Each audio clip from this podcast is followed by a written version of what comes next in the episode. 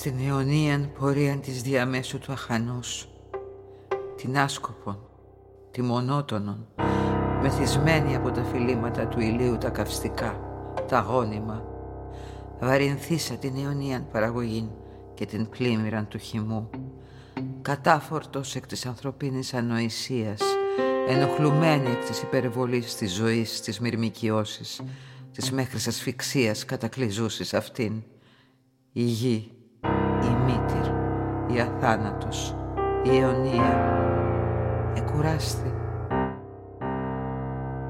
Η πνοή της φύσεως η ζωντανή, η μία, η ολόκληρος ψυχή του κόσμου, ολονέν πληθυνωμένη, ανόητος πάντοτε και ηλιθία, την ευάρινε στο δρόμο της τον ηλικιώδη, την περιστροφή της στην ακάματον, την άνευ διακοπής. Καλή μύτη ποιώνας, πυθύνιος εις των μικρών ζωηφίων της τα στελήσεις, προτείνουσα, παραδίδουσα την στέρνα της στη γονιμοποίηση την άφθονον, δεχομένη κάθε σπόρον εις τας βαθίας αγκάλας της και ανταποδίδουσα αυτόν πάλιν ζωντανών, νεάζοντα. Ηγανάκτησεν, αηδίασεν εις τον τέκνο της την προπέτειαν και την τόλμην και την αχαριστίαν. Ασθμένουσα, εμετρίασε τότε λοιπόν την πορεία της διαμέσου του απείρου.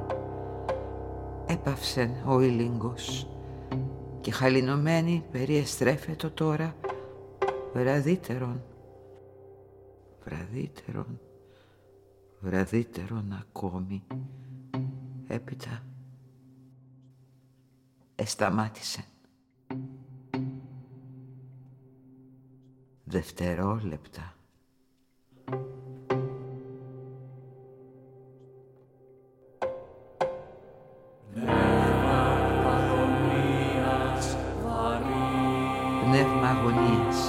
Βαρύ, ανήσυχο, παλόμενο, επεκάθητο επί όλης της φύσεως.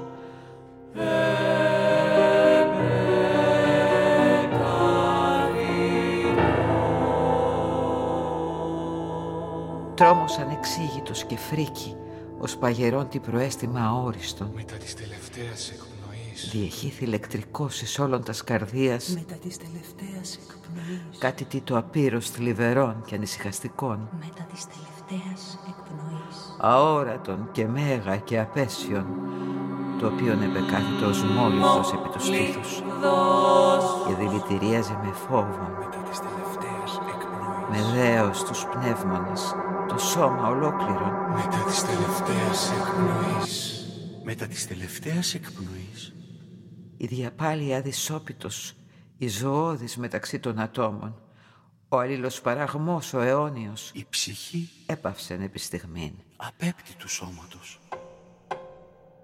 Όλη η προτέρα αυτού αντίστασης κατά της φθοράς εξέλιπε και οι νόμοι της ύλης ανέλαβαν την κυριαρχία των. Το κτίνος περί της ζωής του μόνον απεισχολημένων, Το πριν κινούμενον και σκεπτόμενον και δρόνεν όργανον πλάσμα εκεί το ανήσυχον τώρα, ήλια δρανής. Ψυχρά. παρετηθέντων παθών, πληγωμένων εις το ένστικτό του το ανώτερον, το ένστικτον το άγριον της αυτοσυντηρήσεως. Μετά της τελευταίας εκπνοής. Ελευθέρα πλέον η συνείδηση του εγώ. Έπειτα η πνοή της αγωνίας συνεταράχθη. Εσκύρτησεν από υπέρμετρων σπασμών. Η ψυχή Εσκοτίστη ουρανός. Έβλεπον, Ερυθροπός πρώτερον ο ήλιος, έβλεπον άνευ φθαλμών. πως εσκόρπιζεν χυμάρους αίματος, αποκρύβει τώρα. Και τα σκότη; Και τα σκότη εχύθησαν βαρέα, επετρώθησαν αδιάσπαστα επί της γης. η φύση όλη προϊστάνθη το τέλος της. αισθάνθην.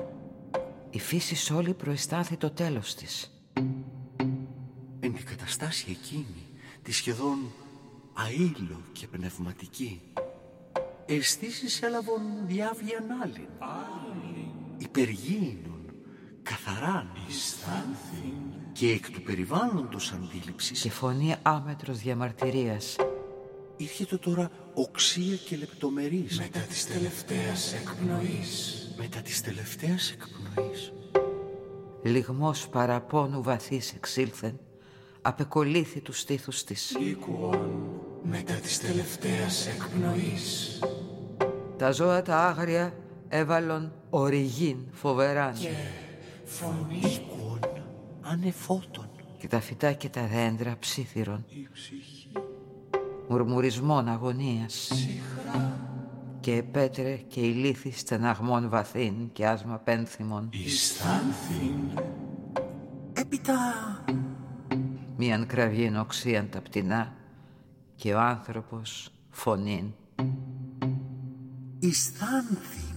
Η φωνή του ανθρώπου το φοβερά Αισθάνθην ως είναι και εκάλυπτε των θηρίων την οριγήν και των ψήθυρων των δέντρων και των λίθων των στεναγμών και των πτηνών την πένθυμον κραυγήν. Έπειτα αισθάνθην Ισθάνθην ως είναι Εν υπήρχε φοβερά εν τη φωνή εκείνη ως είναι ήμιν. Ισθάνθην όλη η αιώνιος, η ματέα προσπάθεια, ο αγώνα αυτού απελπισμένος, ο άκαρπος, Να ήμιν. ολόκληρος η διαμέσου των χρόνων και των αιώνων προς τα εμπρός, άσκοπος, ασυνείδητος πορεία, τα οποία εχάνοντο, Ήμιν. εχάνοντο διαπαντός με ταυτού. Ήμιν.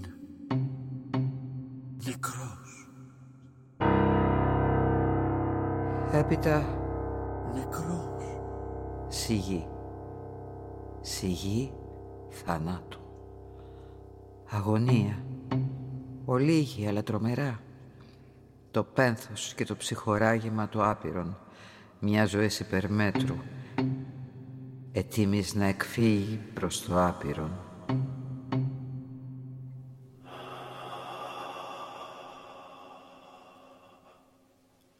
Μετά της τελευταίας εκπνοής η ψυχή απέπτει του σώματος. Όλη η προτέρα αυτού αντίστασης κατά της φθοράς εξέλιπε και οι νόμοι της ύλης ανέλαβαν την κυριαρχία των.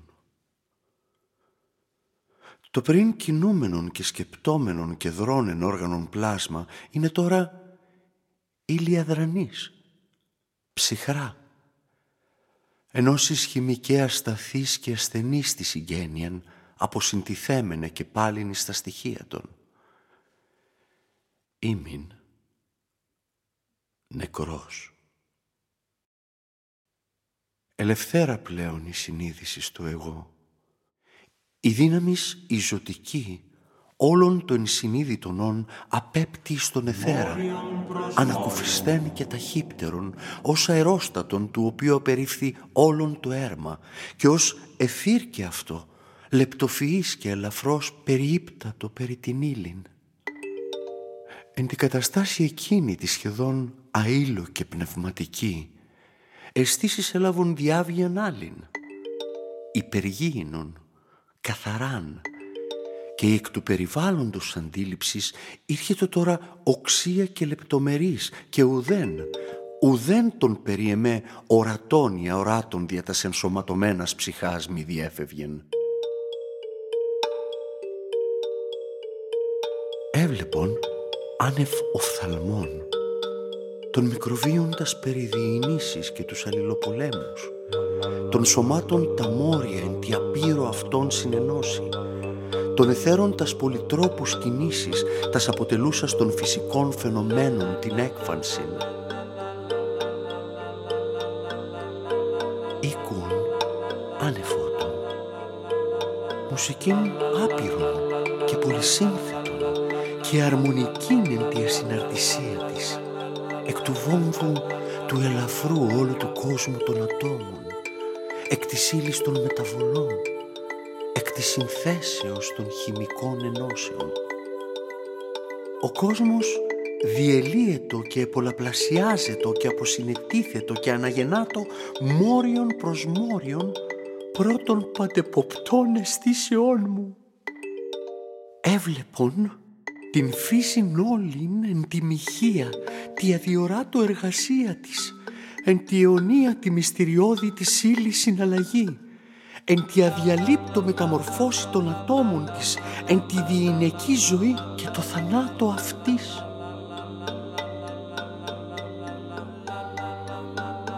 Ως να απέβαλε των φλοιών των αποκρύπτοντα όλα τα μυστήριά της. Και ειδού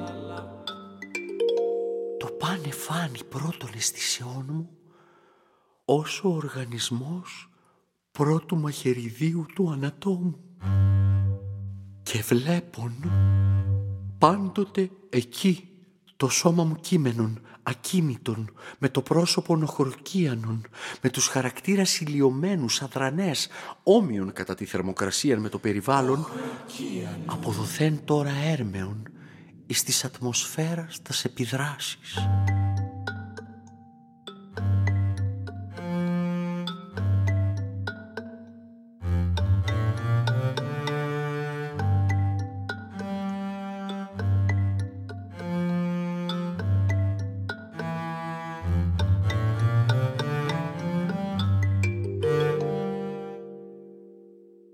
Η οφθαλμή με την κόρη διασταλμένη υπερμέτρος, η ελώδης και ανέκφραστη.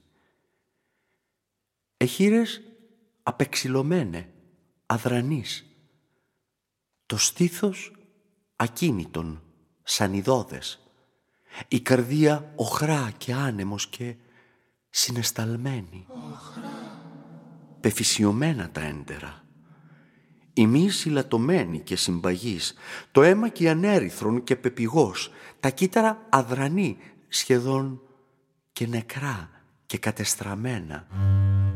Όλα ήρχιζον ήδη την βραδίαν της φθοράς απεξεργασίαν, τροποποιούμενα αενάως, μέχρι εντελούς μεταβολής.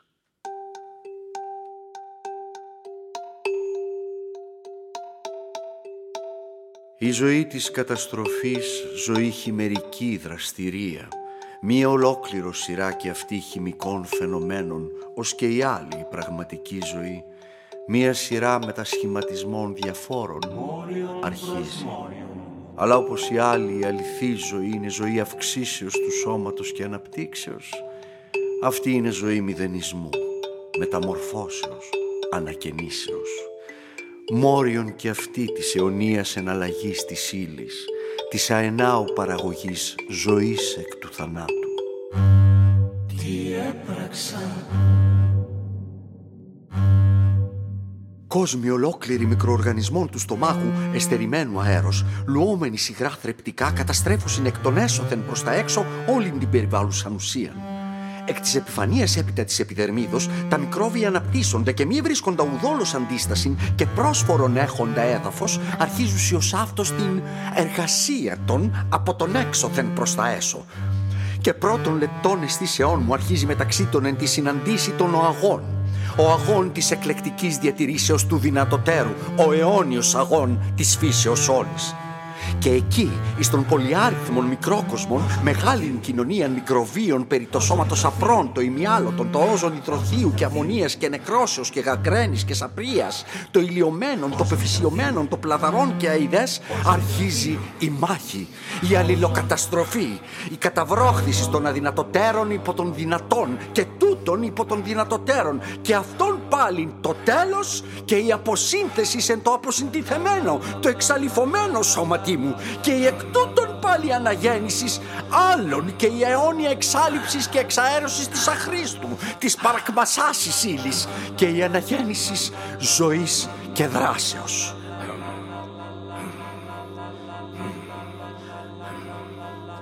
Και οι σκόλικες, οι μεγάλοι, και οι μικροί και όλων των μικρών όντων εστρατιέ ενέσκυπτον πάντοτε εις το έργο της φαινομενικής καταστροφής της εξαφανίσεως εκεί περί την Σαπρία. Τα ευεργετικά ζωήφια.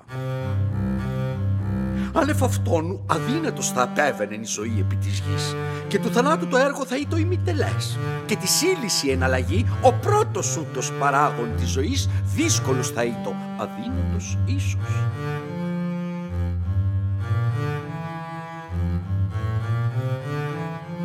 τα ευεργετικά ζωήφια.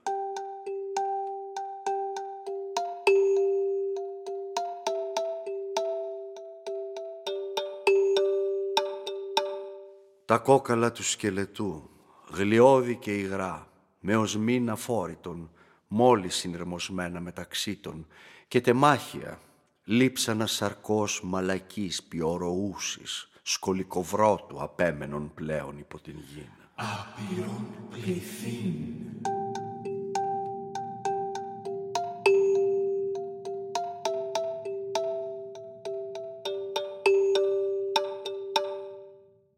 Επί του προσώπου ίχνη μόνο με λάχρου κρέατος περί τα μήλα των παριών και οι οδόντες οξύς και φεοί και τα δύο των ημιβευρωμένων οφθαλμών κυλώματα και τη ζερινό στο χάσμα. Εντός του στόματος απεσίου, ως γελώντος γέλοτα σαρδόνιων συνεσπασμένου ψοφημίου, οι σκόλικες συνεινωμένοι ως μια τολύπη, ο ίσεπη του άλλου, λευκή, γλιώδης, συνεσπυρωμένη, απέγλυφων τα λείψανα της αρκός, απέκρινον τα περιτώματά των, εγωνιμοποιούν, επληθύνοντο.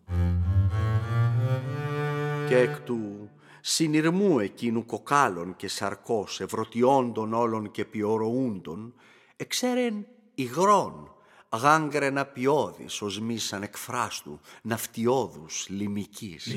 Και προς τα άνω πήρχοντο έπειτα, διηνεκώς εξαερούμενα, όλα τα συστατικά υπομορφήν παντοειδή, υποκατάσταση αλίαν και διασυνδυασμών μυρίων εξεπλήρουν έπειτα την αποστολή των, παράγοντα ζωήν, μεταμορφούμενα εις κίνησιν, εις θερμότητα, εις δράσιν.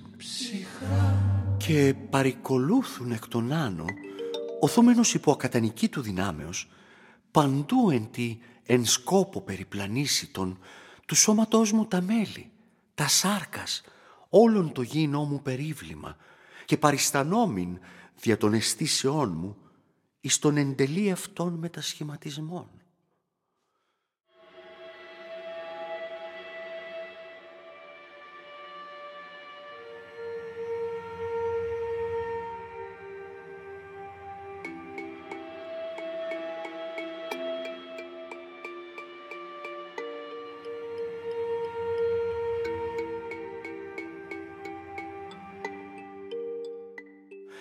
Και είδουν άνθη καλύχρωμα βραδέως ανεγυρώμενα και ζωηρά εκ της ιδόρου αναμεζήσεως της πνοής των μορίων της άλλοτε σαρκός μου και φυτά αναζώντα και έντομα αναπνέοντα.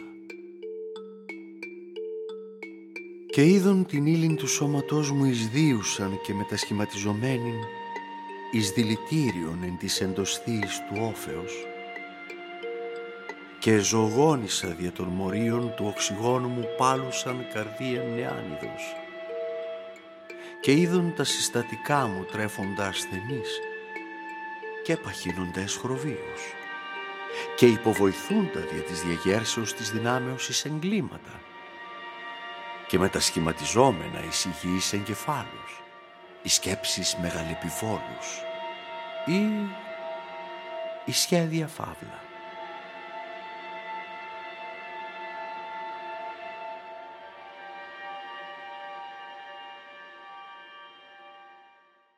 Και συνέβαλον και εγώ δια της πτωχής καταβολής του νεαρού σώματος εις την παγκόσμιον της φύσεως εξέλιξην και υπεβοήθησα εις μεγάλα έργα και γενόμην άκον συνένοχος εις εσχράς πράξης. Τι έπραξα.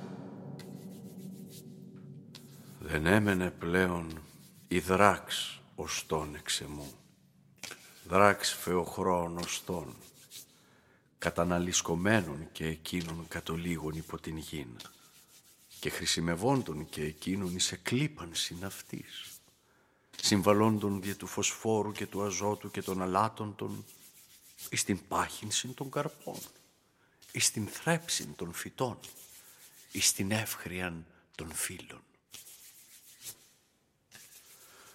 Κι ως Να μη είχον πλέον τίποτε να πράξω μετά την εξαφάνιση του γήινού μου εγώ. Περιπλανόμην φερόμενος υπό αγνώστου δυνάμεως προς άγνωστον φοράν. Δευτερόλεπτα. Δευτερόλεπτα. Και έστρεψα τώρα τους οφθαλμούς μου κάτω προς τον κόσμο Και τα σκότη, τα σκότη τα αιώνια, εκάλυπτον το παν. και είδον, Πίστραπτον. Κι ούτε τα σακτίνας του τα σεματηράς έστελεν ο ήλιος. είδον θέαμα φοβερών, Και τα άστρα μόνον, θέαμα αηδές, πράσινα, κίτρινα, αιματηρά απίστρεπτον, ως οφθαλμοί νεογμένοι προς την άμετρον αγωνία, απέσιον. με σταθερότητα ηρωνική. Ο αν. Ω αν οι άνθρωποι ελάμβανον δια μίαν στιγμήν την άπειρον, την απόλυτόν μου διορατικότητα, θα την απέπτυον, θα την αηδίαζον τη ζωήν, θα εφοβούν το να ζώσιν. Αλλά ουδή ζών το είδε, ουδέ θα το είδει το θέαμα του κόσμου ούτως, εναπόπτω, πάνωπτον, άνευ ουδενός μυστηρίου, άνευ ουδενός σκοτεινού.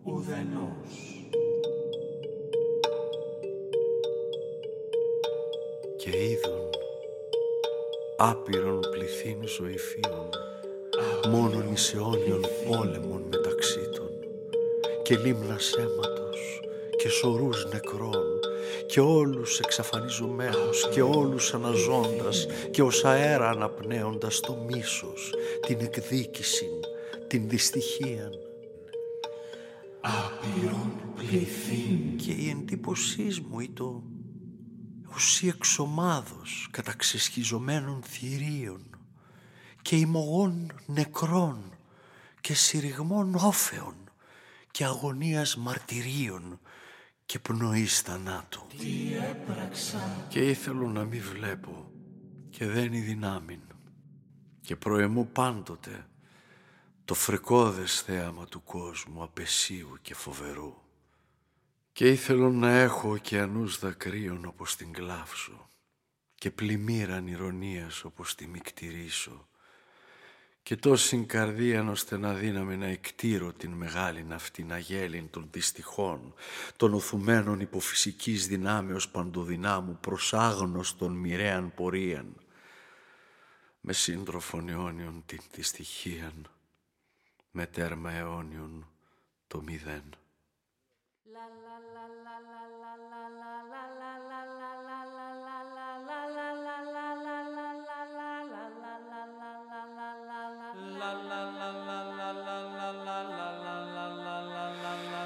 Και αισθανόμην οδύνην μεγάλην και μαρτύριον ανήκουστον και εφοβούμην, εφοβούμην τους ομοίους μου και έτρεμον εις την όψιν του κόσμου και υπέφερον.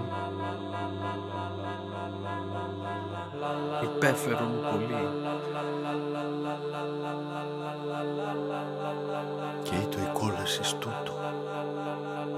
και η τοικόλασης, διότι ανεζήτουν καθεαυτόν τι έπραξα και ηρώτων τη συνείδησή μου αν ήμουν ένοχος. Και δεν ατόλμα να μου είπε όχι.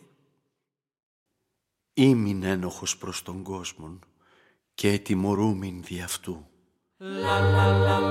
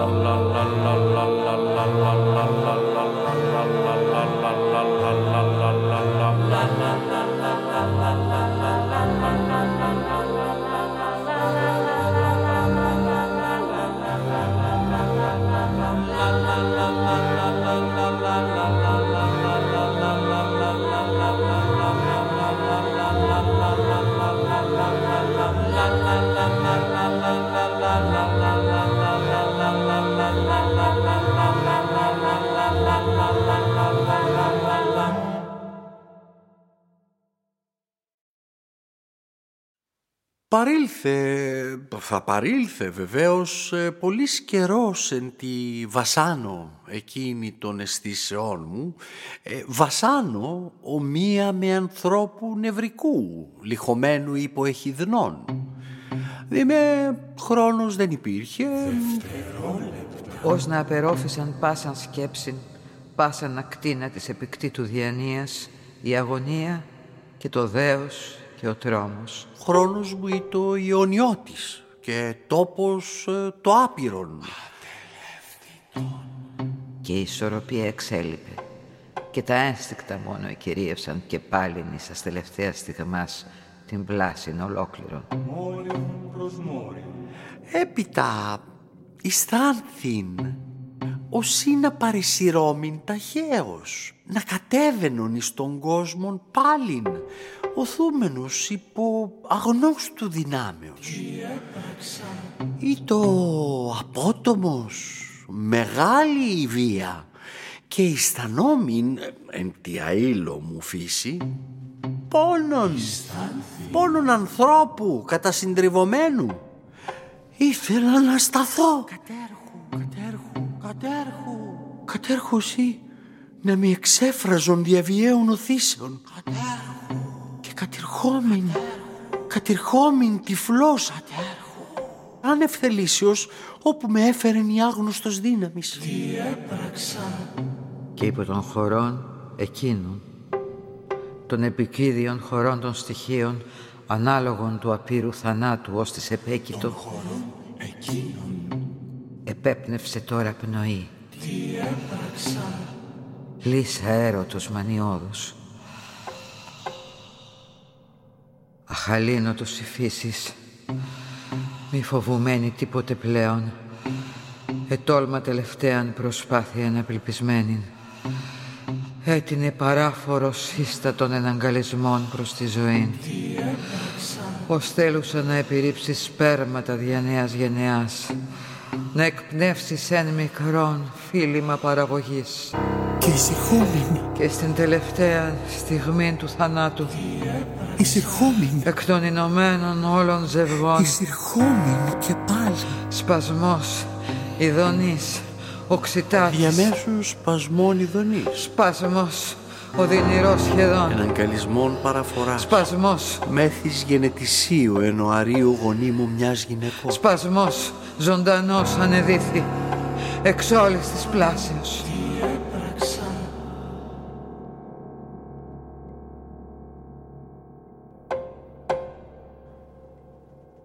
Τις είδε, μιας ετέρας ίσως, μιας βασιλίσης, μιας αιμομίκτου.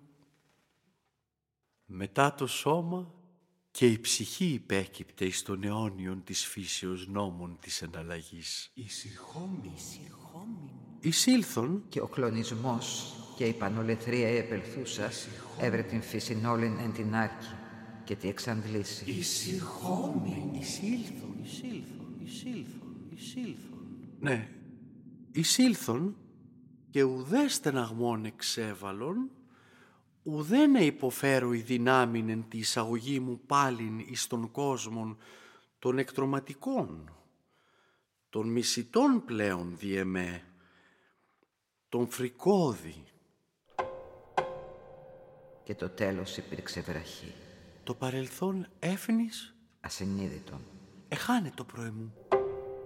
Η μνήμη αφύπτατο, εν τη αναισθησία της ζώδη, ουδεμία σκέψης απέμενε. τέλος αντάξιον τιού του κόσμου. Μετά της ανακαινήσεως υφανίζεται το παν το παλαιόν εν εμή. Εισηρχόμην εις νέαν ζωήν και ελισμόνισα τα πάντα.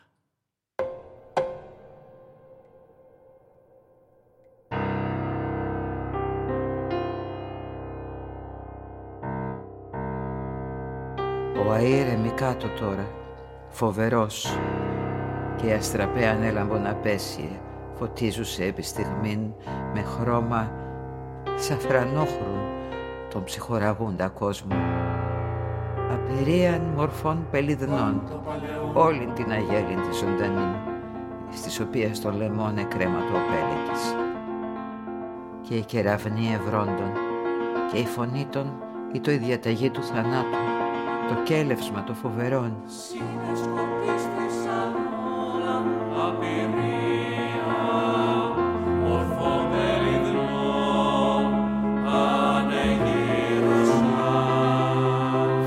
Θεού απεσίου ανεγύρουσα όλα στα σιχούς, από σπόσα ολολιγμών πένθυμων από τα όρη, δάκρυα ηχηρά από τα δάση, ολόκληρο συναυλή ανάψυχο συνοδεύουσαν το άπειρον πένθος.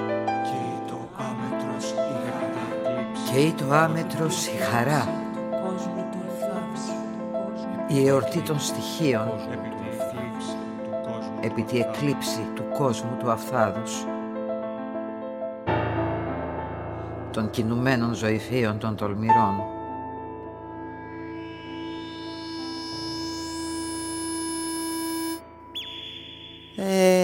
καθήμεθα κατά το σύνηθες εις τον εξώστην ε, μετά του γέροντος. Η νύξη το σκοτεινή, οι αστέρες σε φώτιζον οχρή και, και δεν έβλεπα την μορφή του αλλά η σκέψη του η υπέροχος με κάλυπτε, με κύκλωνε και μου είπε «Πρέπει να αποτινάξεις τα φορτώματα της φιλοδοξίας και της ματαιότητος». Πρέπει να αποτινάξεις τα φορτώματα της φιλοδοξίας και της ματαιότητος. Εκείνο το οποίο είναι ολέθριον εις την νεότητα είναι ακριβώς το φορτίον αυτό των ιδανικών, το οποίο οθεί των άνθρωπων εις ναυάγια, συχνά και αναπόφευκτα. Είναι η φιλοδοξία. Είναι η φιλοδοξία, η οποία γεμίζει την καρδία και μας δίδει πτερά και μας μεθά εις τρόπον ώστε να πίπτομεν έπειτα από πολύ υψηλά κάτω στην πραγματικότητα και να έχουμε διόλυν μας την ζωή τα πτέρυγας τεθραυσμένας και το στήθος ανοιχτών εις τον πόνο. Και ήθελα να είχα δύναμη υπεράνθρωπον. Και ήθελα να είχα δύναμη υπεράνθρωπον να αποσπάσω από όλα τα στήθη των νέων των πολύποδα της ματαιότητος και να τους αφήσω ανυπόπτους των μεγάλων ονείρων. Στην στιγμή αυτή του εκμυδενισμού και της απογοητεύσεως με καταλαμβάνει πικρή ανεξήγητος Όταν ενθυμούμε την πρώτη φιλοδοξία της παιδικής μου καρδίας που ήθελα να εφεύρω το ελιξίριον της ζωής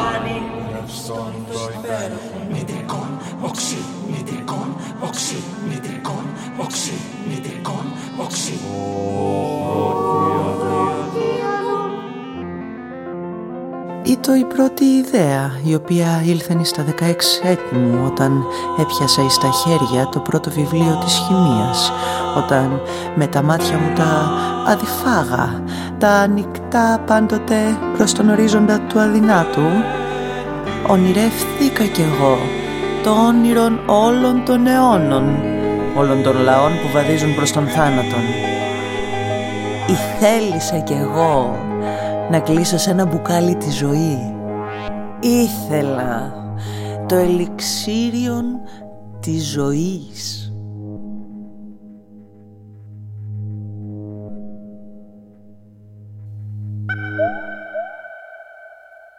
και έμπροσθεν εις των θαμπερών δρόμων της νεότητος, εις τον οποίον δεν διεκρίνεται ακόμη ο θάνατος, μέσα εις τον ήλιον της παιδικής μου ηλικίας μου ήλθε με όλα ταύτα ως αταβιστική φιλοδοξία των όνειρων των Αράβων και των Χαλδαίων.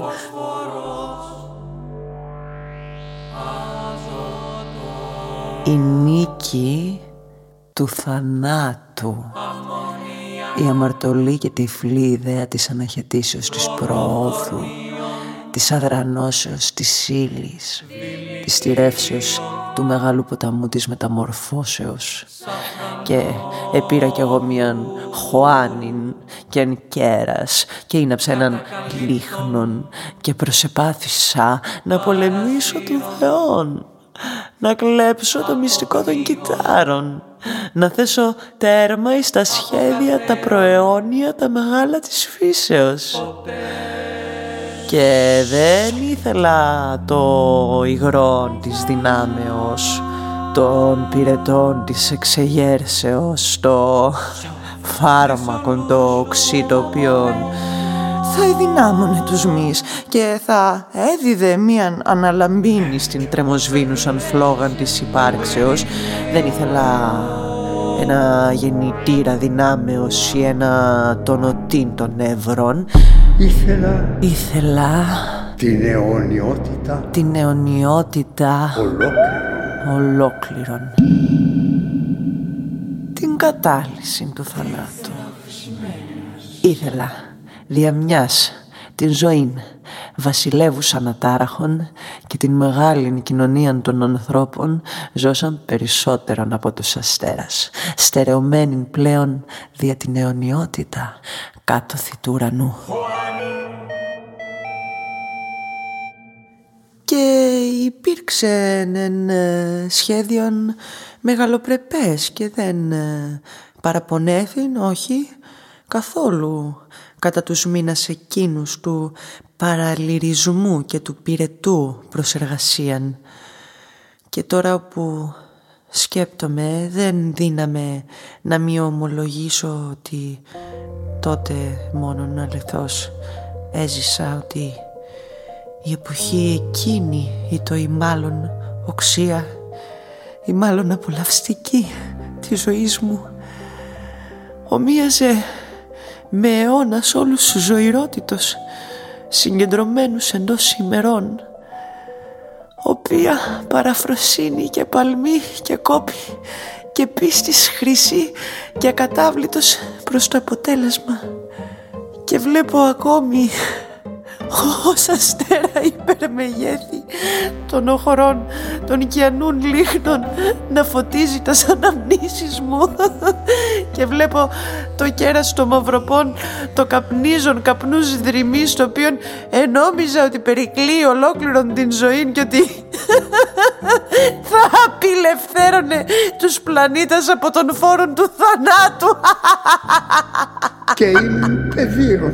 και ημίν πεδίων. Εν πεδίων τρελών. εν πεδίων τρελών το οποίον μόλις εγνώριζε τα στοιχεία της χημείας εν πεδίων αμελημένων από την οικογένειά του το οποίον ανεμίγνυε μόλις ο λίγας κόνης. Εκεί και ως έτυχεν εντός κυτρινισμένων υγρών. Και εις την τύχην με τυφλήν πεποίθησιν, με την χρυσήν και ανύποπτον πεποίθησιν των ολίγων μου ετών και των πολλών μου ελπίδων είχα αφήσει την φροντίδα να συνδυάσει τας ουσίας καταλήλως να έβρει τον τύπον να συνενώσει τα μόρια να δημιουργήσει το ρευστόν το υπέροχον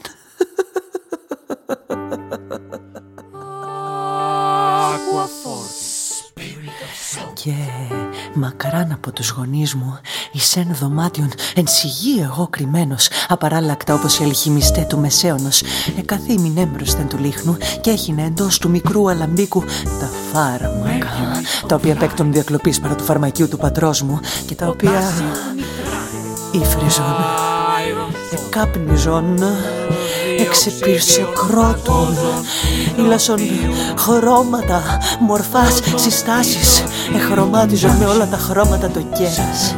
Εξηρεύγονται όλα στα νεφέλας ανέδιδον τα σωσμάς τας μάλλον παραδόξους και τας μάλλον αποπληκτικάς και έπειτα πολλάκις ένα γανακτήσει εις ενώσεις αδυνάτους.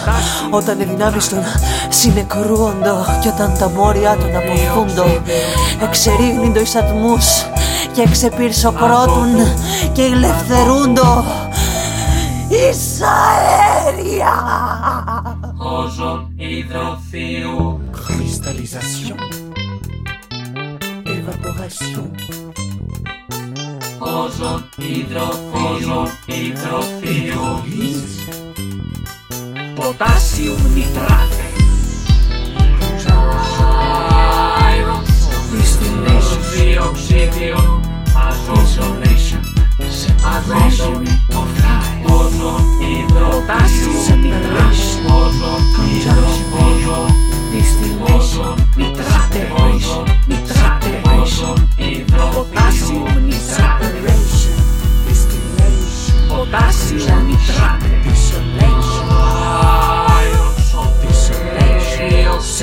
Δυστυνό, μόνο. Δυστυνό, μόνο. Δυστυνό, μόνο. Πιστήμοσο, μη τρατερόσο, μη τρατερόσο, Ήτρο, Ισού, μη τρατερόσο, Ήτρο, Ισού, μη τρατερόσο, Ήτρο, Ισού, μη τρατερόσο, Ήτρο,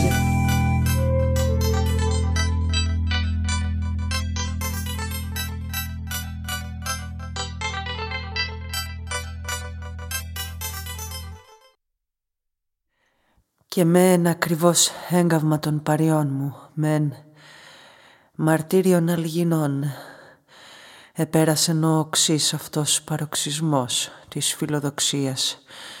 Μίαν ημέραν οπότε το ιόδιον συνήντησε τον ιτρικών οξύ εντός του κέρατος και η Χωάνιν και το κέρας συνετρίβησαν εις τεμάχια και η οικία εσύσθη ως ανήλη να διεμαρτύρεται ολόκληρος εν συναυλία δια την παραβίαση των μυστικών της. Και έκτοτε εθεραπεύθυνη. Και έκτοτε εθεραπεύθυνη. Και έκτοτε ποτέ πλέον στην ζωή μου δεν ζήτησα το ελιξίριον της ζωής και εν πτερών της φιλοδοξίας μου εκόπη. Και τώρα γελώ, γελώ με ευσπλαχνίαν εις την αφελή αυτήν ανάμνηση. Ο γέρον ε, διεκόπη και με όλα τα αυτά είπον εγώ ηρέμος βραδέως παρατηρών των σκοτεινών ουρανών ή το αυτό ωραίων όνειρων το να έβρι της το ελιξίριον της ζωής θα η δύνατο μη φαίνεται να απασχολήσει, να απειδαλιουχήσει τα όνειρα όχι ενός παιδίου αλλά και ενός γέροντος ακόμη οποίων ωραίων σύμβολων η αναζήτηση της ζωής, η προσπάθεια αυτή της φυλακίσεως των μεγάλων αγνώστων δυνάμεων, είναι η μεγάλη αιωνία πάλι, η εργασία του αιωνίου Προμηθέως, ώστε εγκλείεται εις τα στήθη μας. Απέναντίας απερίσκεπτε. Απέναντίας απερίσκεπτε. Δεν είναι άλλο παρά μια χήμερα επιβλαβής, κακοποιός Και εν αμάρτημα και ένα μάθημα εγώ. Μήπως φαντάζεσαι ότι θεωρώ απλώς το πράγμα αδύνατο;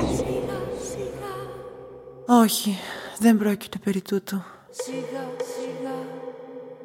Εκείνο το οποίο με κάμνει να φρύτω είναι το κακοποιόν, το καταστρεπτικόν της εφευρέσεως αυτής του υποθετικού αυτού υγρού, το οποίο θα εξήρχετο του κερατός μου, για το οποίο θα έθετεν ελαφρώς το αιώνιον παιγνίδι της ζωής στα χέρια των ανθρώπων και θα τους όρθωνεν έμπροσθεν της αιωνιότητος. Φαντάσου λοιπόν την αθανασία Μίαν αθανασίαν άνευ σταθμών, άνευ τέρματος. Μία εξέλιξη νεονιότητος, μία μεγάλη ημέρα νεφιάλτου, μελαγχολική και μία και μονότονον, χωρίς τέλος, χωρίς σκοπών, χωρίς μεταλλαγήν. Και θα έπρεπε γρήγορα να ευρεθεί και το ελιξίριον της ευτυχίας δια τους δυστυχείς αυτούς ανθρώπους, τους καταδικασμένους εις την ζωή και θα έπρεπε γρήγορα οι αλχημιστές όλου του κόσμου να έβρουν και το ελιξίριον του θανάτου, το πολύτιμον. Και θα έβλεπες το φοβερό φοβερόν θέαμα όλης της πλάσεως εστραμμένης εκεί προς το κέρας και αναμενούσεις το υγρόν, το μέλαν, το μεθυστικόν το οποίον επιτέλους θα εφώνευεν. Όχι! Είναι φρικτόν! Είναι όνειρον πεδίου το οποίο ποτέ δεν θα επαναλάμβανον. Ποτέ δεν θα επαναλάμβανον. Ήθελα, δεν αρνούμε ότι ήθελα ίσως να επαναλάβω το κέρας και την Χουάνιν αν εις χαμηλότερον πάτωμα της οικίας μου εις εν δωμάτιον μετρίως φωτισμένων και με τα περισσότερας μου τώρα χημικάς γνώσης να προσπαθήσω να έβρω το ελιξίριο των ονείρων. Ιδού μια φιλοδοξία υπέροχος αλλά και ευεργετική η έβρεσης του υγρού ή μάλλον του ατμού του χλωροφορμίου αυτού το οποίο θα ευήθιζε τους πονεμένους εις ένα όνειρον ατελεύτητον και θα ενάρκωνε όλα τα πάσχοντα και όλα τα τικόμενα κύτταρα και θα εδημιούργει την λύθη της φθοράς χωρίς να εμποδίζει τας ενεργείας της και θα μας παρέδιδεν εις τους βραχίωνας του θανάτου γεμάτους από ψεύδος κυλιωμένους εις τα μεγάλα μαλακά προσκεφάλαια της απάτης. Και με την δυναμική αύξηση του κεφαλαίου του πόνου η οποία ακολουθεί την πρόοδο είναι απαραίτητος η ανακάλυψη του ελιξηρίου αυτού και ταχαίως όπως άλλοτε θα αφρίσουν τα κέρατα και θα δακρύσουν τα ρευστά εις τους νέους διηλιστήρας των αλχημιστών του ονείρου. Και ο θάνατος... Και ο θάνατος... Ο ναι, ο θάνατος. Ο θάνατος... Μίλησια. Αυτός θα είναι εκεί. Πάντοτε. Όπισθεν των δέντρων, γεμίζουν όλον τον ορίζοντα. Ευεργετικός, αναπόφευκτος. Αλλά και παραγνωρισμένος πάντοτε. Και θα δίδει αιωνίως εις όλους τους ανθρώπους την φρικίαση την οποία παρόλους τους λόγους μου αισθάνομαι κι εγώ τώρα που τον αναλογίζομαι αλλά θα υπάρχει και ευτύχημα θα είναι αυτό διότι αν τον εχάναμε θα είναι το φόβος να μην ευρεθεί εις κανένα δηληστήρα κέρατος και εις κανένα βάθος αλαμπίκου και θα έκλε η φύση ολόκληρος.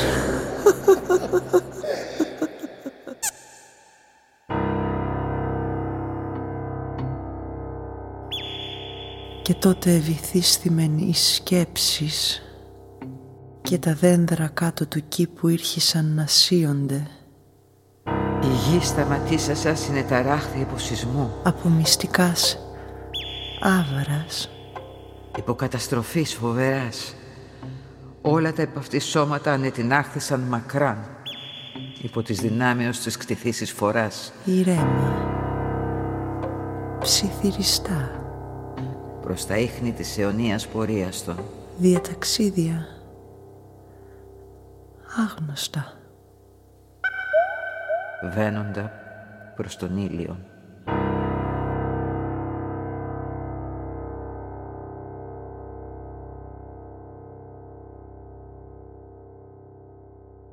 Επί του φλοιού της τώρα μάζεις ασχήμου μεταλλαχθήσεις αμόρφου τα ύδατα ανεπίδησαν ανεσηκώθησαν, επαναστάτησαν, ως λεγεώνες ύπονα τη θάσον και κύματα μελανά υψώθησαν και κατεκλήθησαν επαιδιάδες και τα όρια πλημμύρισαν και σύννεφα αφρού κατεκάλυψαν διαπυκνής χιόνος ρευστής των φλοιών ολόκληρων.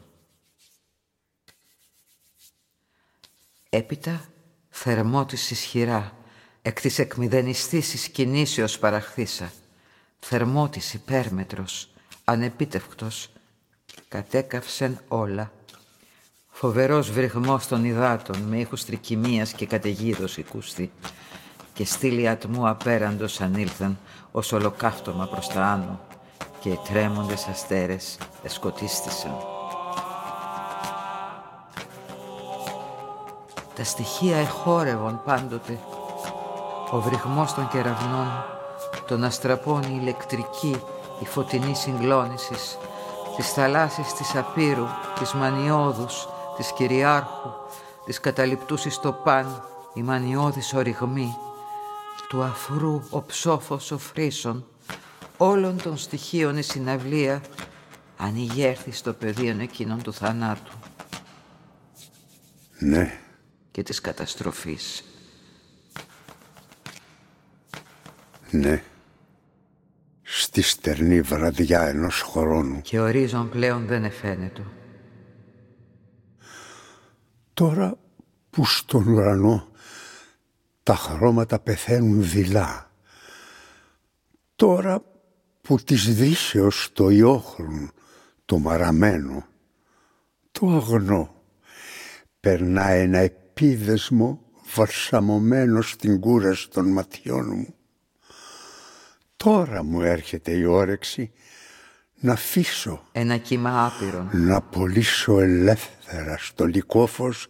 Κύμα γιγάντιο, τερατώδες, φοβερόν εν τη ορμή του. Τα φαντάσματα τα οποία έπνιξε η ζωή και τα οποία κοιμώνται πάντα μέσα μου ένα ύπνο μαγευμένο. Θηρίων έμψυχων, παρασύρων, από πνίγων, από καθέρων το παν. Ναι, θέλω να ενθυμηθώ και θέλω να αναστήσω και θέλω πάλι να δημιουργήσω σαν Θεός μπροστά μου την ευτυχία.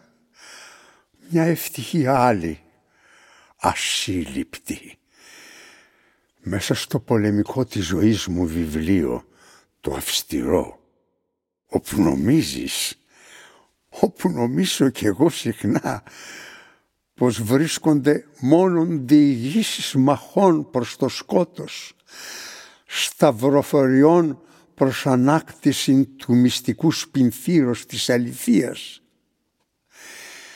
Μέσα στο χασίς της επιστήμης που με πλημμυρεί υπάρχει κάπου πνιγμένο εις την μοναστική μου τη ζωή ένα φτερούγισμα απαλό και άκοπο της ψυχής μου προς το όνειρο. Τρέξε, τρέξε, τρέξε. Σώπα άκουστην με συγκέντρωση την καμπάνα του εσπερινού που μιλεί κλαφτά, μελαγχολικά, που ολολίζει γλυκά μέσα στην τριανταφυλένια δακρυοπλημμύρα του ουρανού και κλαίει το τέλος μιας ημέρας και το τέλος ενός χρόνου.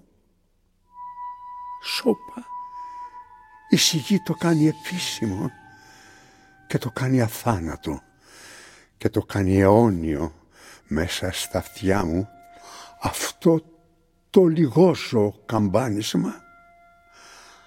Άκουγε το αυτό το κουδούνι του εσπερινού πως πηγαίνει και ξεθάφτει ένα-ένα τα χρόνια τα περασμένα που κλαίνε μέσα μου σαν χίλιες καμπάνες και τα σέρνει έξω και τα φωτίζει με την φρικτή ωραιότητα, την νεκρή της δύσεως και φωτίζεται μέσα μου όλη του παρελθόντος μου η ομίχλη γεμάτη από αποθυμίες και θάμβωμα.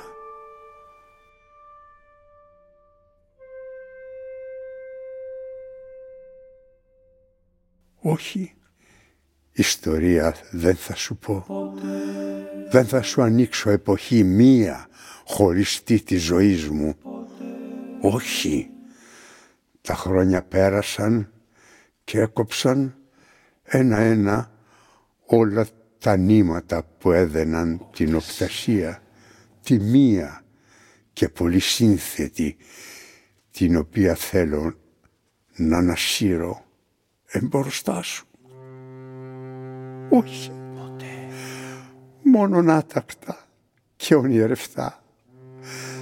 Θέλω να την περάσω σαν σε καλλιδοσκόπιον στα μάτια σου την τρελή σειρά, την ασύνδετη των εικόνων που ξυπνούν στην πρόσκληση της καμπάνας τρομαγμένες σαν παρθένες που υποψιάζονται ξάφνου μάτια διψασμένα επάνω στην ανύποπτη γυμνή παρθενιά τους.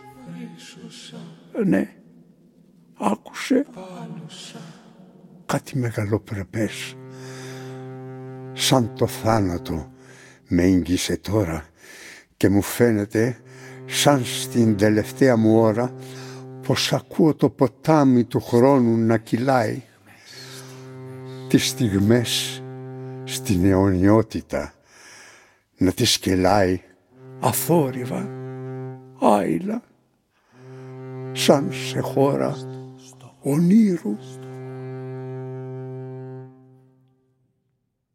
Αισθάνθηκες ποτέ εις τα σκότητα δημιούργητα της νύχτας τη φρικίαση τη μυστική της γεννήσεως του φωτός όταν η πρώτη ακτίνα τρυπά νικήτρια τα μαύρα σύγνεφα και πλάτη θριαμβεύουσα τις μορφές και χύνει γενναία την αρμονία στην έκταση τη συγκεχημένη δεν είναι ο ήλιος τότε στη σιγή την προαιώνια και ονειρώδη της πρωίας. Δεν είναι η Ανατολή η αναπόφεκτη. Είναι κάτι τι άλλο, βαθύτερο πολύ. Κάτι σαν μυστική άνθηση της πηγής της ζωής. Κάτι σαν μυστική εμφάνιση Θεού απροσπεράστου, Θεού κεραυνοβόλου είναι σαν η λάμψη του ορμούς του μεγάλου γεννήτωρος της ζωής. Τη μυστική αυτή φρικίαση της Ανατολής, την ειδωλολατρική, μου γεννά και τώρα στις ρίζες της υπάρξεώς μου η ανατένιση των ερώτων μου, των άειλων, των παροδικών μέσα στα μαύρα σύννεφα, τα μονότονα, τα ατελείωτα της όλης σκοτεινής ζωής μου. Ναι, ένας έρωτας ονειρώδης, ένας έρωτας, μια Ανατολή, μια φρικίαση φωτός, και μια φρικίαση ευτυχίας. Ναι, δεν θα σου πω άλλο τίποτε. Δεν θα σου κάνω άλλο παρά να σου περιγράψω το πλάσμα το ιδανικό. Μια μορφή σύνθετη σαν σπάνια μυρωδιά από μορφές πολλές, από χαρακτηριστικά διάφορα. Τι άλλο θέλεις; Μήπως αυτό δεν είναι ολόκληρη η ιστορία ενός ανθρώπου και ενός κόσμου; Μήπως οι γενναίες όλες και οι λιτανίες των ειδών, των εξαφανισμένων δεν περικλείονται μέσα στον ταπεινό έρωτα ενός ατόμου, μέσα στο αίσθημα αυτό το επαναλαμβανόμενο από τα σαυγά της ανθρωπότητος αφού του η ζωή φρίσουσα, πάλουσα, εχήθη στην ατονία της νεκράς φύσεως σκύψε και προσκύνησε το σύμβολο το αιώνιο της ανθρωπίνης ιστορίας.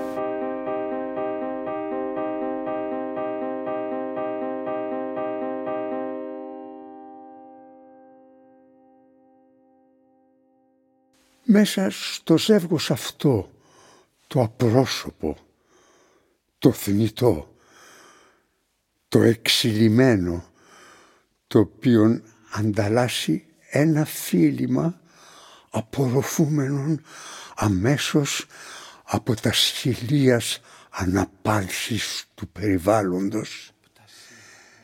Γι' αυτό κι εγώ στην άειλη ένωσή μου με τη γυναίκα αυτή μέσα στο ατελείωτο θυσιαστήριο της γεννήσεως και του θανάτου βλέπω να περνούν ατελείωτα και να χάνονται στη μεγάλη σκιά όλα τα ζεύγη που φρίξανε, που εγελάσανε, που ανατριχιάσανε και τον οποίον η σκόνη απέθανε και ζωντάνευσε μυριάκης στο μακρινό όνειρο της γης.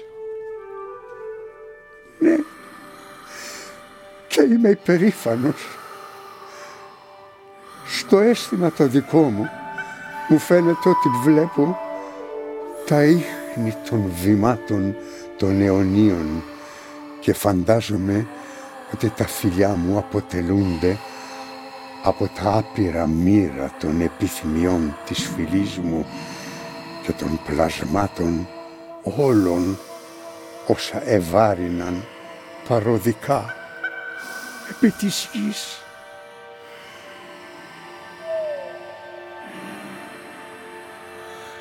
Ναι,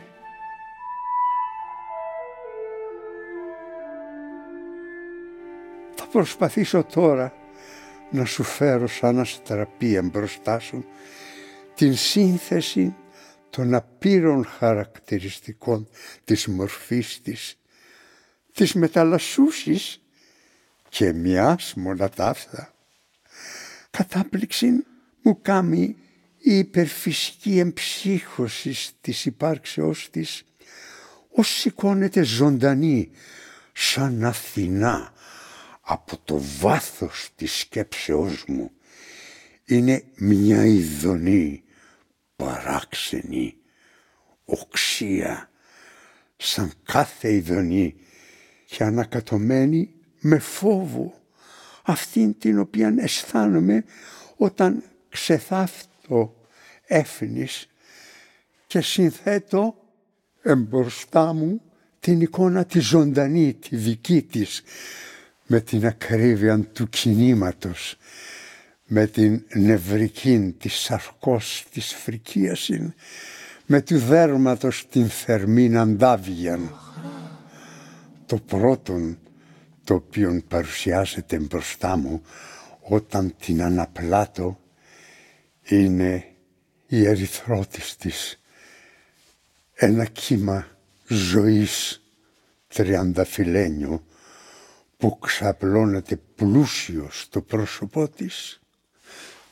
Τα χείλη της είναι καυστικά, διψασμένα διαφύλημα αιώνιων και με όλα τα αυτά οχρά, πολύ οχρά μέσα στη ζωή των παριών της, οχρά σαν ρόδο χολορωτικό αλλά φουσκωμένα από επιθυμίες ανέκφραστες και ανεκπλήρωτες.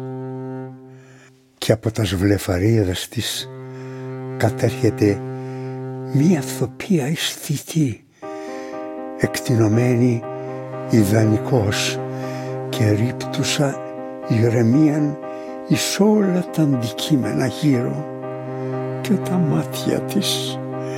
Μέσα στη μελαγχολική αυτή φυλακή των βλεφαρίδων κοιμώνται τυλιγμένα νοσταλγίες πεθαμένων χρωμάτων ακίνητα σαν να βλέπουν να διέρχεται μια λιτανία από όνειρα απροσπέραστα και δεν ξέρω αν η μορφή αυτή είναι μοιάζει γυναικός ή γυναικών πολλών. Η μορφή αυτή χάνεται στο μυαλό μου μέσα και το μυαλό μου αυτό γυρίζει και τίποτε δεν βλέπω παρά την θλίψη ενός μυστηρίου που εσβήστηκε μιας εντυπώσεως που επέθανε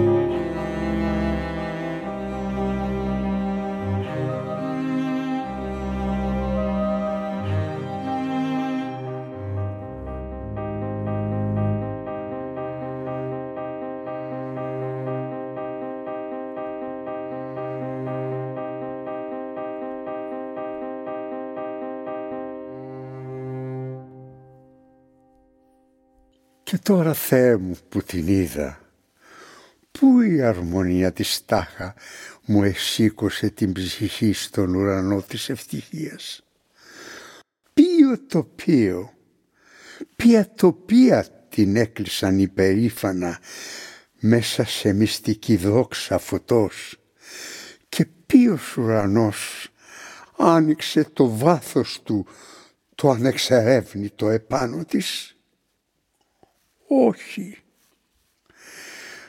Τα νήματα του διαστήματος εκόπησαν. Τρέξε.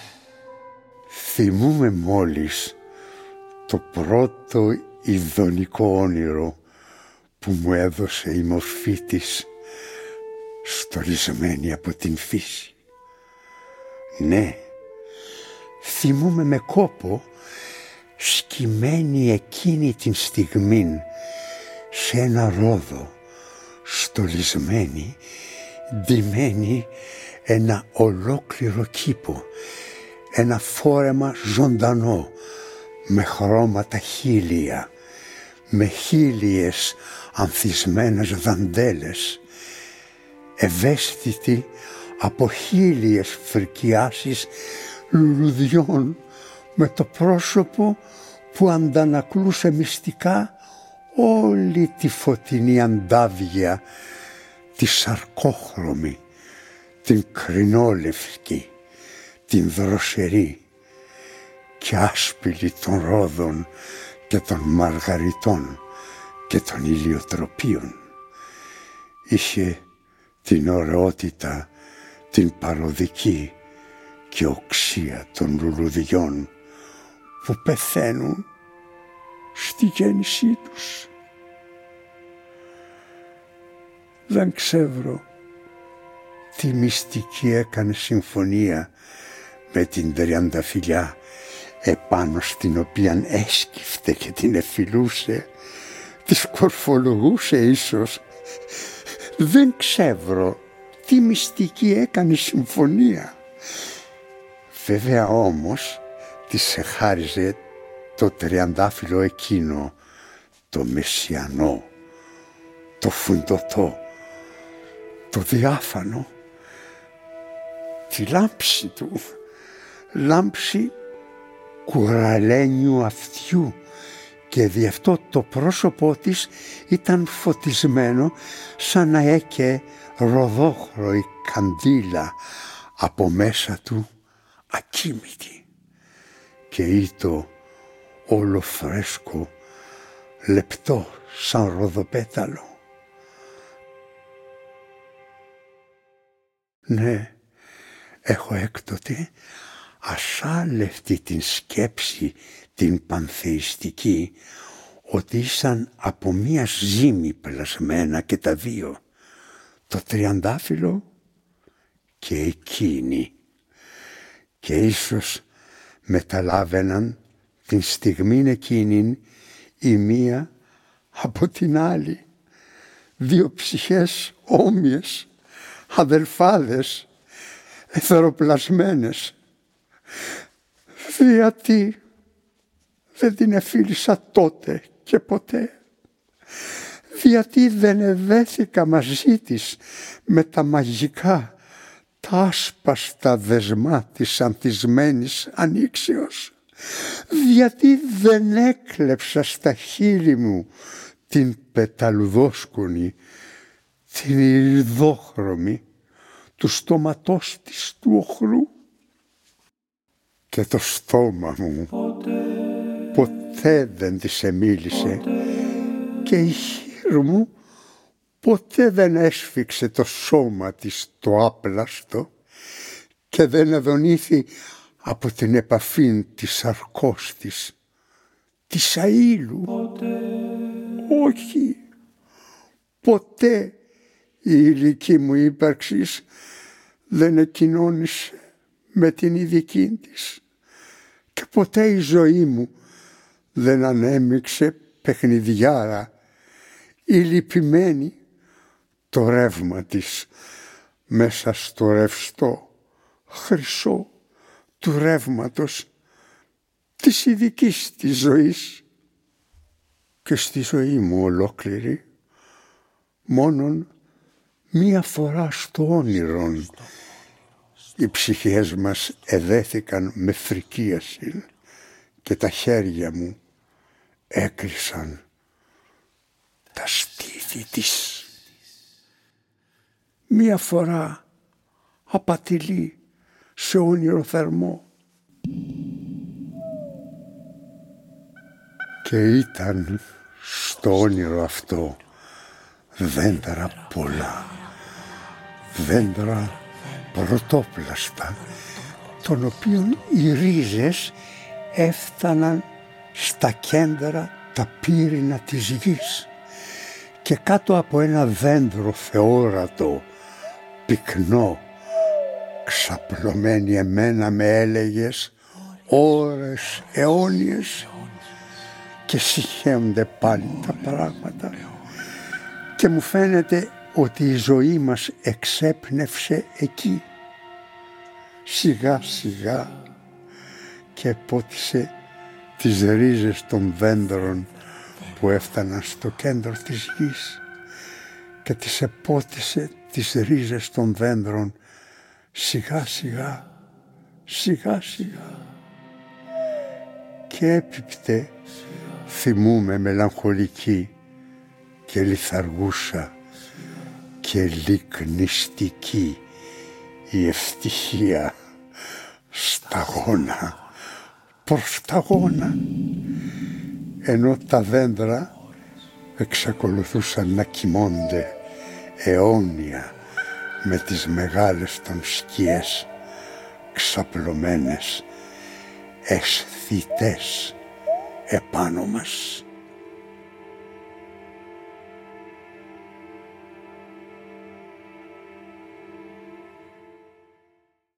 Και ποτέ το γλυκό, το θανατηφόρο όνειρο δεν επανελήφθη ούτε στον ύπνο πλέον ούτε στην εγρήγορση και ποτέ το σώμα μου δεν έδεσε το δικό της. Τρέξε.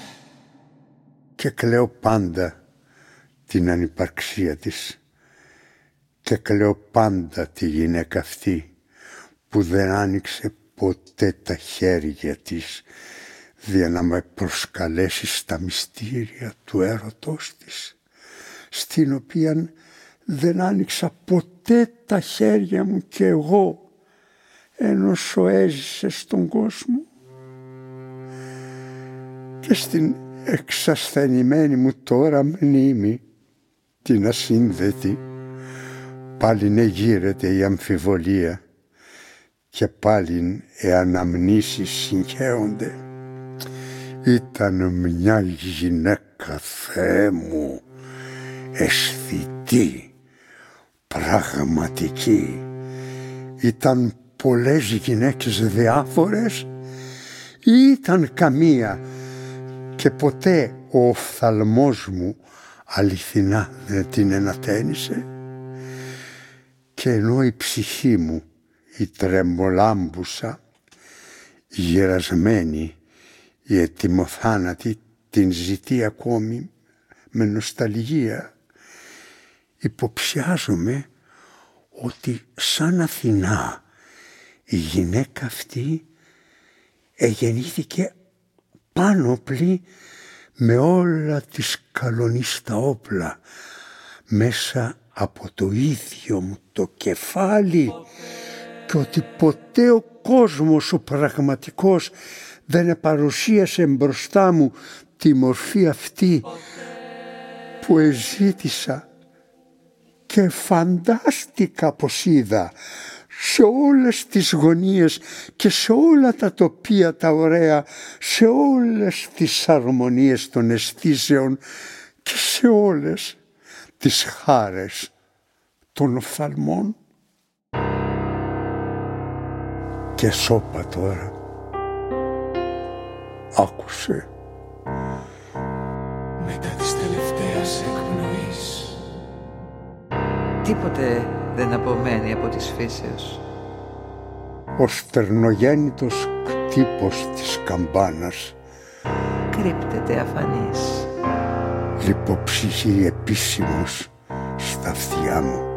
Μετά της τελευταίας εκπνοής Τίποτε δεν απομένει από της φύσεως. Και η τελευταία λάμψης η μυστική, Εκ του κόσμου η τελευταία πνοή του φωτός που επέθανε.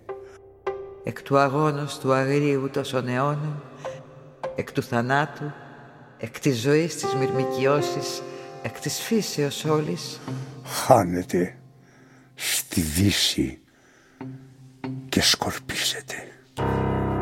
ουδε ίχνος πλέον, Τα φαντάσματα τα περασμένα. Υπό το κύμα του τρομερών, το ένα, εισέρχονται πάλι και στριμώνονται μέσα στο κεφάλι μου. Το βράζον, το αφρόδες, το μενόμενον, και σαβανώνονται στον ύπνο το μολυβένιο και η ψυχή μου πάλι ο τάφος της ανθρωπότητος όλης, γίνεται κημητήριο ατάραχο μέσα στη νύχτα. Γογγιζούσης ακόμη εκ των πόθων της όλων, σώπα των ελπίδων της όλων, και φύγε. Της δυστυχίας της, και τρέξε, να σκορπίσεις αλίπητα το μεθύσι της νιώτης σου. Εγώ τώρα, η γη, τώρα, στον ανούρισμα των σκιών που τυφλοπεθούν. Κατεσχυνωμένη η γη, εξυφάνισε στιγμιαίως εις τους μυχούς της, σαν νυχτερίδες μέσα μου, πανίχνος, θέλω να κλάψω, πάσαν ανάμνηση, θέλω να κλάψω το ιδανικό. της ασκόπου εκείνης παιδιάς, το ασύλληπτο. της κομμωδίας εκείνης της ανοήτου, τόσων αιώνων. Δευτερόλεπτα Δευτερόλεπτα. Ελαφρωθήσα εκ της ανθρωπίνης ανοησίας, εκ του φόρτου της ζωής του βαρέως.